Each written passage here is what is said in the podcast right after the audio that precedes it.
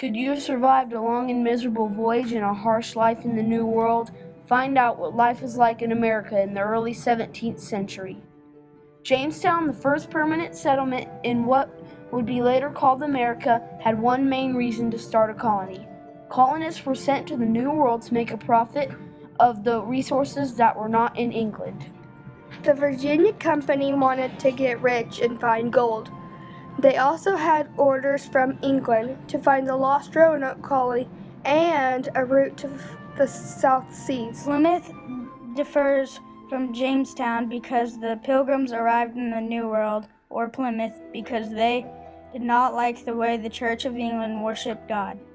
They wanted to worship as Christians. Why would you think the colonists settled where they did?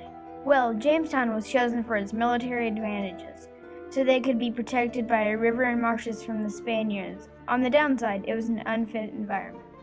Unlike Jamestown, Plymouth settled where they did because they were blown off Case course and landed in Cape Cod. The colonists discovered an abandoned Wampanoag community on December 16, 1620. They arrived at Plymouth Harbor and began to and began building a town. Some things both settlements struggled with include problems with insects, unfit water, typhus, lack of food, deadly winters, Indian attacks, inappropriately prepared colonists, and settlers disagreeing with each other. However, in Plymouth's first winter, out of 102 settlers, only 52 survived. Down the coast at Jamestown's first winter, out of 105 settlers, only 38 survived. Though they had many failures and hardships, there were good times too. In Jamestown in 1612, John Rolfe introduced tobacco. Rolfe and other leaders arrived in London in summer of 1616 to discuss the successful, successful crop. Despite the king's disapproval of the plant, he permitted them to sell it. The settlers finally had a chance of survival because of the cash crop. In March 1621, the Pilgrims made a treaty of mutual protection with the Wampanoag leader, Alsamiguan, also known as Massasoit to the Pilgrims.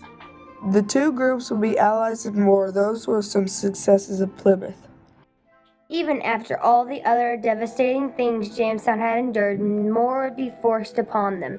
An individual left an ember burning, and it caught his cabin on fire, which led to a big part of the colony getting destroyed. Then Captain John Smith, an excellent leader of the colony, was severely injured in a gunpowder explosion, which led him to returning to England so he could receive better treatment. The entire colony was in chaos. Then another harsh winter struck. It was so bad that it is now referred to as the starving time. Arms and valuables were traded for food. Houses were used for firewood. The fields that had once held crops were now empty. The weak and starving colonists were an easy target for the nearby Indian enemies, the Powhatans. Jamestown's people ate their pets, mice or rats that they could find, and each other. They dug up graves for their meals.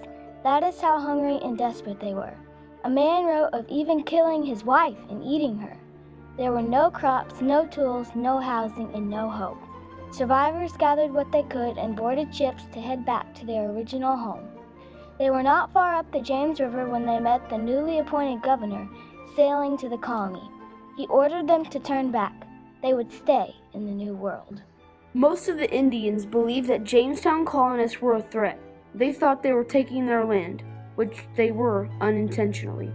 The settlers at Plymouth and the Indians got along decently. Maybe the natives had some pity for them because they were starving and helpless in the new land. Who do you think arrived originally in Jamestown? Most people who came were gentlemen, but some were workers, commoners. The richest of the rich and the poorest of the poor, and a few middle class men arrived. Now Plymouth was very different. First of all, there were women, there were more children, and many more working workers. 28 total families arrived. I would rather li- live in Plymouth than Jamestown. Plymouth thrived while Jamestown starved and died. Now, do you think you could have survived? We don't think we could.